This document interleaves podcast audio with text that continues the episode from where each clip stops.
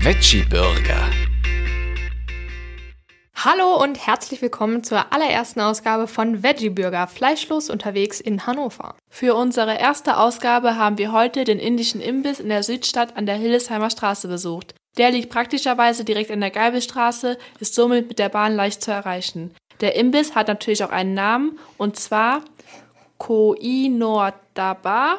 Und weil wir leider nicht so gut Indisch sprechen, wie man vielleicht gerade gemerkt hat, haben wir uns mal den Google-Übersetzer zur Hilfe genommen.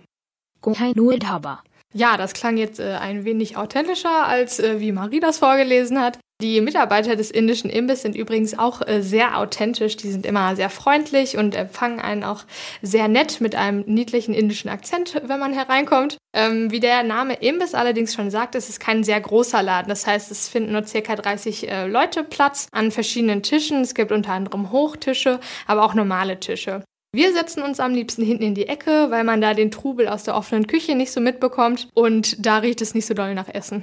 Also mittags sind die Gerichte durchschnittlich einen Euro günstiger als abends, dann kosten die so zwischen 5 und 9 Euro. Aber keine Angst, die Portionen sind da auch sehr großzügig, man wird immer auf jeden Fall satt. Neben veganen und vegetarischen Gerichten werden aber auch typische indische Fleischgerichte angeboten, wie zum Beispiel mit Lamm oder mit Hühnchen. Veganer können auf Nachfrage die vegetarischen Gerichte auch vegan bestellen, weil die Soßen häufig mit Sahne oder Joghurt sind.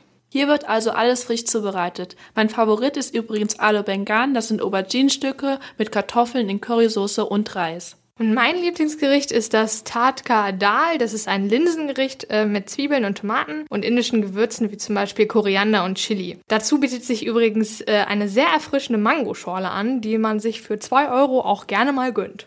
Das hört sich ja alles sehr gut an. Und deswegen, wie viele Sterne vergeben wir diesmal?